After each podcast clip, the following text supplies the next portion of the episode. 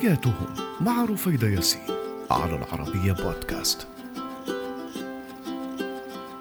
مرحبا أنا رفيدة ياسين وهذه هي حياتهم على العربية بودكاست.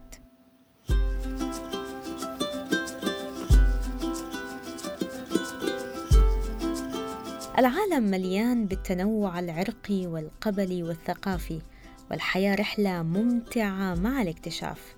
رحلتنا اليوم لأمريكا الجنوبية الزاخرة بكل ما هو غريب ومختلف خاصة عند اكتشاف أكثر القبائل غموضا في المنطقة الكايابو أو الكايا اللي بيعيش أهلها في وسط غابات الأمازون المطيرة في شمال شرق البرازيل.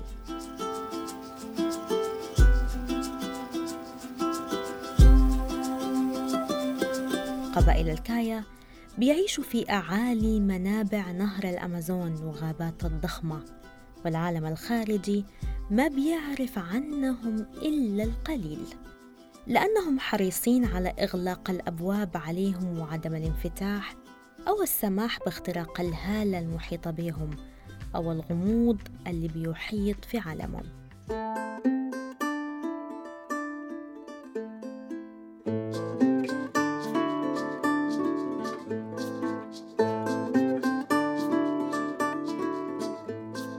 والعالم الخارجي ما بيعرف عنهم إلا القليل لأنهم حريصين على إغلاق الأبواب عليهم وعدم الانفتاح أو السماح باختراق الهالة المحيطة بهم أو الغموض اللي بيلف عالمهم لدرجة إنهم بيهاجموا أي كائن غريب أو شخص بيحاول دخول عالمهم وفي مجموعات استكشافية وصفتهم بإنهم شبه مسعورين وهاجموا أكثر من مرة بالسهام الطائرات اللي اقتربت من منطقتهم وهي بتحاول تصويرهم حتى ولو عن بعد.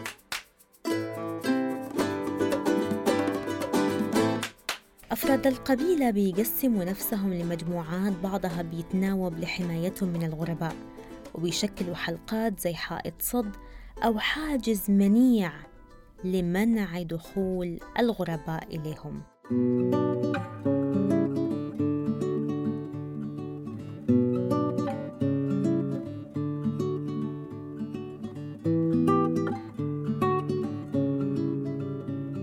الكايا هي كبرى القبائل البرازيلية اللي بتعيش على امتداد نهر شينغو اللي بينبع من الأمازون في أماكن منفصلة وبيسموا نفسهم ميبنغوكر ومعناها شعب المياه الكبيرة.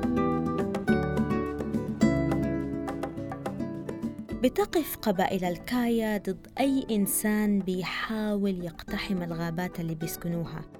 زي الصيادين اللي بيصطادوا الحيوانات بالرصاص مثلا. وبيعملوا مجموعة من الكمائن مخصوص لاصطياد الصيادين نفسهم. أو حتى كل من يحاول الاقتراب من منطقتهم. قبائل الكيابو أو الكايا حاربوا تدخلات البشر لقرون عديدة وخصوصا من يقتل الثعالب والذئاب والقطط البرية من أجل الحصول على الفراء وحاربوا برضو الحطابين اللي بيقتحموا المنطقة وبيحاولوا تكسير الأشجار الموجودة في الغابة. قبائل الكايا تمكنوا من منع بناء سد ضخم عام 1989 وفي صراع طويل بينهم وبين الحكومة البرازيلية وحتى الآن فشلت الحكومة البرازيلية في بناء سد مياه حتى مع استخدام القوة. لأن القبائل الموجودة هناك رافضة بناء أي سد خوفا من تداعياته لأنه هيغرق مساحة بتبلغ نحو 400 كيلومتر مربع تقريبا من الغابات.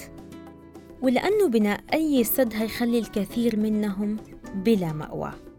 ورغم أن الحكومة البرازيلية بتحاول تهيئة مبنى لهم إلا أنه ما في أي شخص تمكن من إقناعهم أو حتى التفاهم معاهم لبناء أي سد واستخدمت البرازيل الأصوات لتحريكهم نحو الأماكن الجديدة لكن كل هذه المحاولات باءت بالفشل.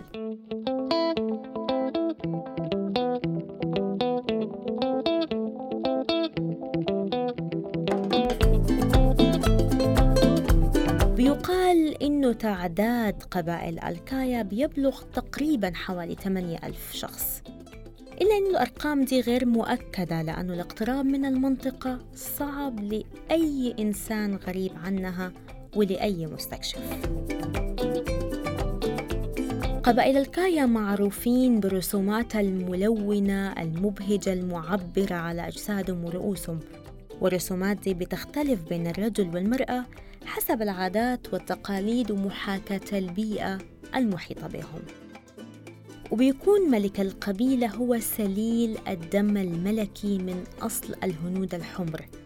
ويقوم أكبر عشر رجال بسحب الدم بجرح من جسد الملك الجديد. إذا كان الدم ده لونه غامق بيكون هو ده الملك المنتظر.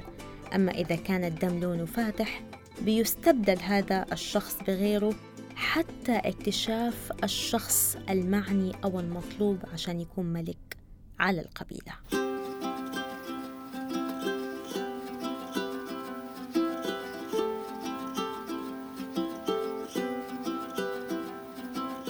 أفراد القبيلة من عاداتهم الغريبة إنهم بيتزوجوا فقط بعد مواسم الأمطار ويرتبطوا بالنجوم وأصوات الحيوانات كدليل خير لبداية حياة جديدة. ومن عاداتهم المختلفة كمان إن المرأة بتكون في الكوخ لرعاية الأبناء وتربيتهم. من الغريب والمريب والعجيب جدا عن قبائل الكايا إنه إذا أغضبت الزوجة زوجها بأي تصرف ولو بسيط بيقوم الرجل إما برميها من أعلى الشجرة أو ضربها وقد يصل الأمر إلى حد القتل وده بيحصل دون أي حساب أو عقاب على الرجل. لأن المرأة هي الملامة في حال أغضبت زوجها أو حتى أغضبت رجال القبيلة الكبار.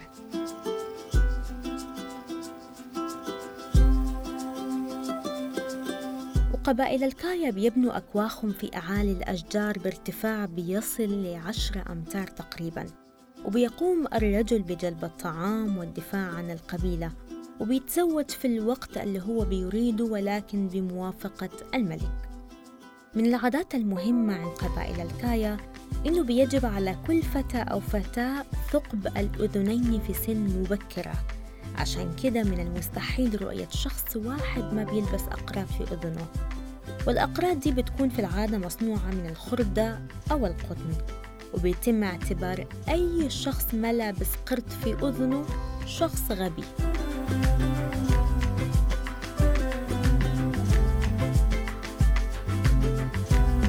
بيستخدموا أفراد قبيلة الكايا في الزينة بوجوههم وأجسادهم ألوان مختلفة مما تجود به البيئة من حولهم. أحيانا بيطلعوها من المكسرات والنباتات وعصائر الفواكه. ومن أهم الألغاز المحيطة بقبائل الكيابو هي لغتهم اللي بيستخدموها منذ قرون. واللي لحد الآن لم يستطع أي شخص غريب من خارج القبيلة إنه يعرفها أو يميزها أو يحدد أصلها. عدد قبائل الكايا ممكن تكون مختلفة وغريبة لأي قادم غريب إلا أنهم بيحرصوا على الحفاظ على غموضهم وعلى عدم اختراق هذا العالم المختلف وخصوصيته ببساطة لأن هذه هي حياتهم.